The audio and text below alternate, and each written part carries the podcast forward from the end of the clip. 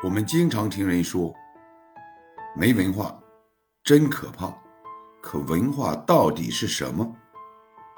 是学历，是经历，还是阅历呢？